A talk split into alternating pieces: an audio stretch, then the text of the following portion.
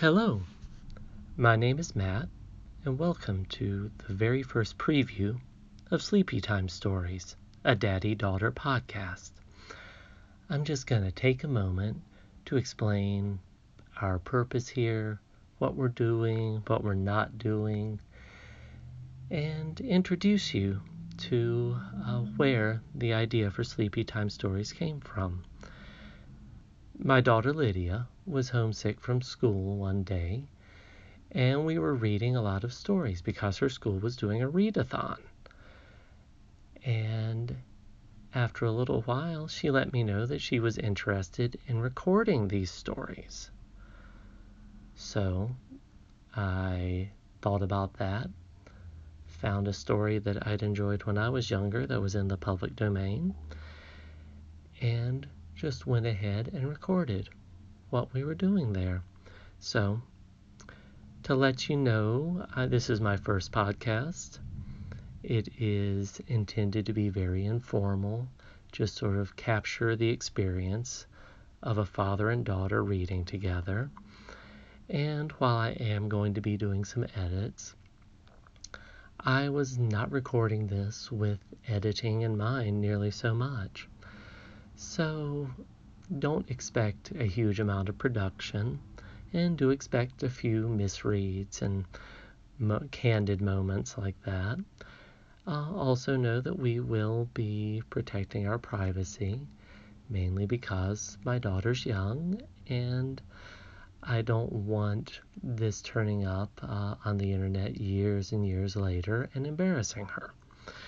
So, if you want to hear a father and a daughter reading a bedtime story together, then welcome. Let's tune in and drift off together. Pleasant dreams.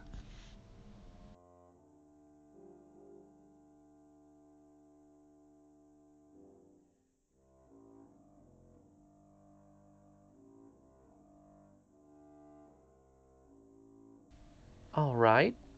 I'm Matt. I'm Lydia.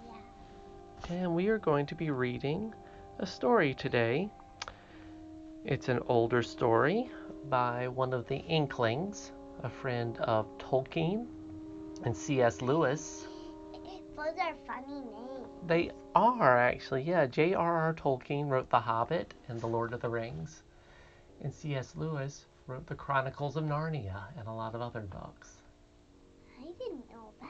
Yeah, yeah, they were, and they were friends. And one of their friends was George MacDonald, and he wrote stories too. He wrote a story, actually wrote a pretty good book about Lilith, who was supposed to be um, Adam's first wife before Eve. If you've ever, that stories we can go into some other time. Today we're reading The Princess and the Goblins by George MacDonald. Actually, is it Goblin or Goblins? Goblin, actually. Okay, I thought it was. I thought it was that. you you knew it. Knew better than me. Chapter 1. One, one, one, one, one. Why the princess has a story about her. Makes sense. There was once a little princess whose father was king over a great country full of mountains and valleys. His palace was built upon one of the mountains, and it and was very grand and beautiful. The princess- it? It doesn't say. Well, I think it was maybe Mount Everest. That's a good guess. Okay, that I like that idea. This puts that puts it in Tibet or someplace like that. Hmm. The princess, whose name was Irene, was born there, and she was sent soon after her birth because her mother was not very strong to be brought up by country people in a large house, half castle, half farmhouse, on the side of another mountain about halfway between its base and its peak. How does that even work? What do you mean? How does like um? How is it like a castle and a farm on mountains? Oh, you know, mountain farms are kind of tricky, but maybe they're raising cattle there because cattle can graze on mountain sides and you'll have some flat spots. Maybe mountain goats. Okay, good point. Mountain goats would be perfect. The princess was a sweet little creature, and at the time my story begins, was about eight years old, I think. But she got older very fast. Her face was fair and pretty, with eyes like two bits of night sky, each with a star dissolved in, bl- in the blue. Those eyes you would have thought must have known they came from there, so often they were turned up in that direction. The ceiling of her nursery was blue, with stars in it, as like the sky as they could make it. But I doubt if ever she saw the real sky with stars in it, for a reason which I had better mention at once. These mountains were full of hollow places underneath, huge caverns, bless you, and winding ways, some with water running through them, and some shining with all the colors of the rainbow when a light was taken in. There would not have been much known about them had there not been mines there, great deep pits with long galleries and passages running off from them, which had been dug to get at the ore of which the mountains were full. In the course of digging, the miners came upon many of these natural caverns. Ah, Let me see. no pictures so far. Okay. A few of them had far off open, openings out on the side of the mountain or into a ravine. Ah. Now, in these subterranean caverns lived a strange race of beings, called by some gnomes, by some kobolds, by some goblins. There was a legend current in the country that at one time they lived above ground and were very like other people, but for some reason or other, concerning which there were different legendary theories, the king had laid what they thought too severe taxes upon them, or had required observances of them they did not like, or had begun to treat them with more severity in some way or other, and imposed stricter laws, and the consequence was that they had all disappeared from the face of the country.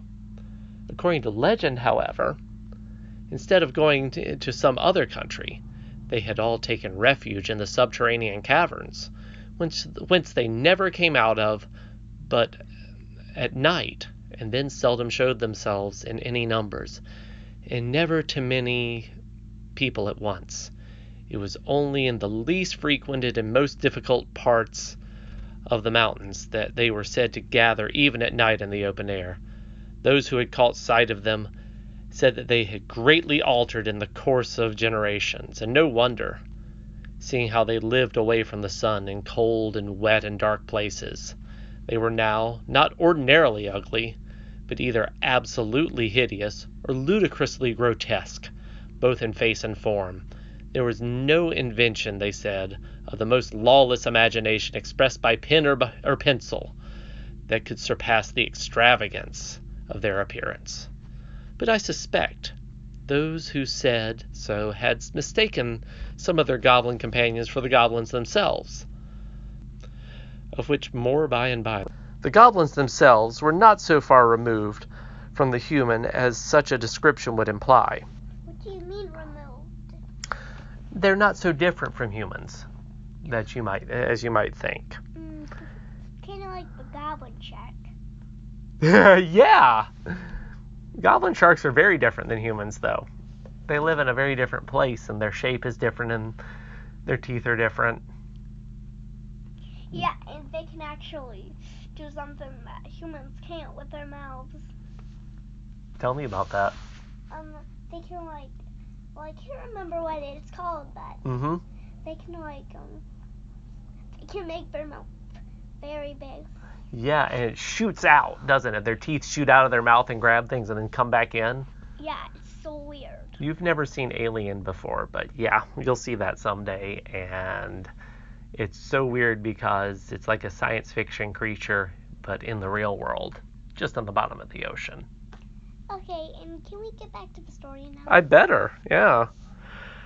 Okay, I'll back up a little bit. But I suspect those who said so had mistaken some of the animal companions for the goblins themselves. The, the goblins themselves were not so far removed from the human as such a description would imply, and as they grew misshapen in body They had grown in knowledge and cleverness, and now were able to do things no mortal could see the possibility of. But as they grew in cunning, they grew in mischief. And their great delight was in every way they could think of to annoy the people who lived in the open air story above them.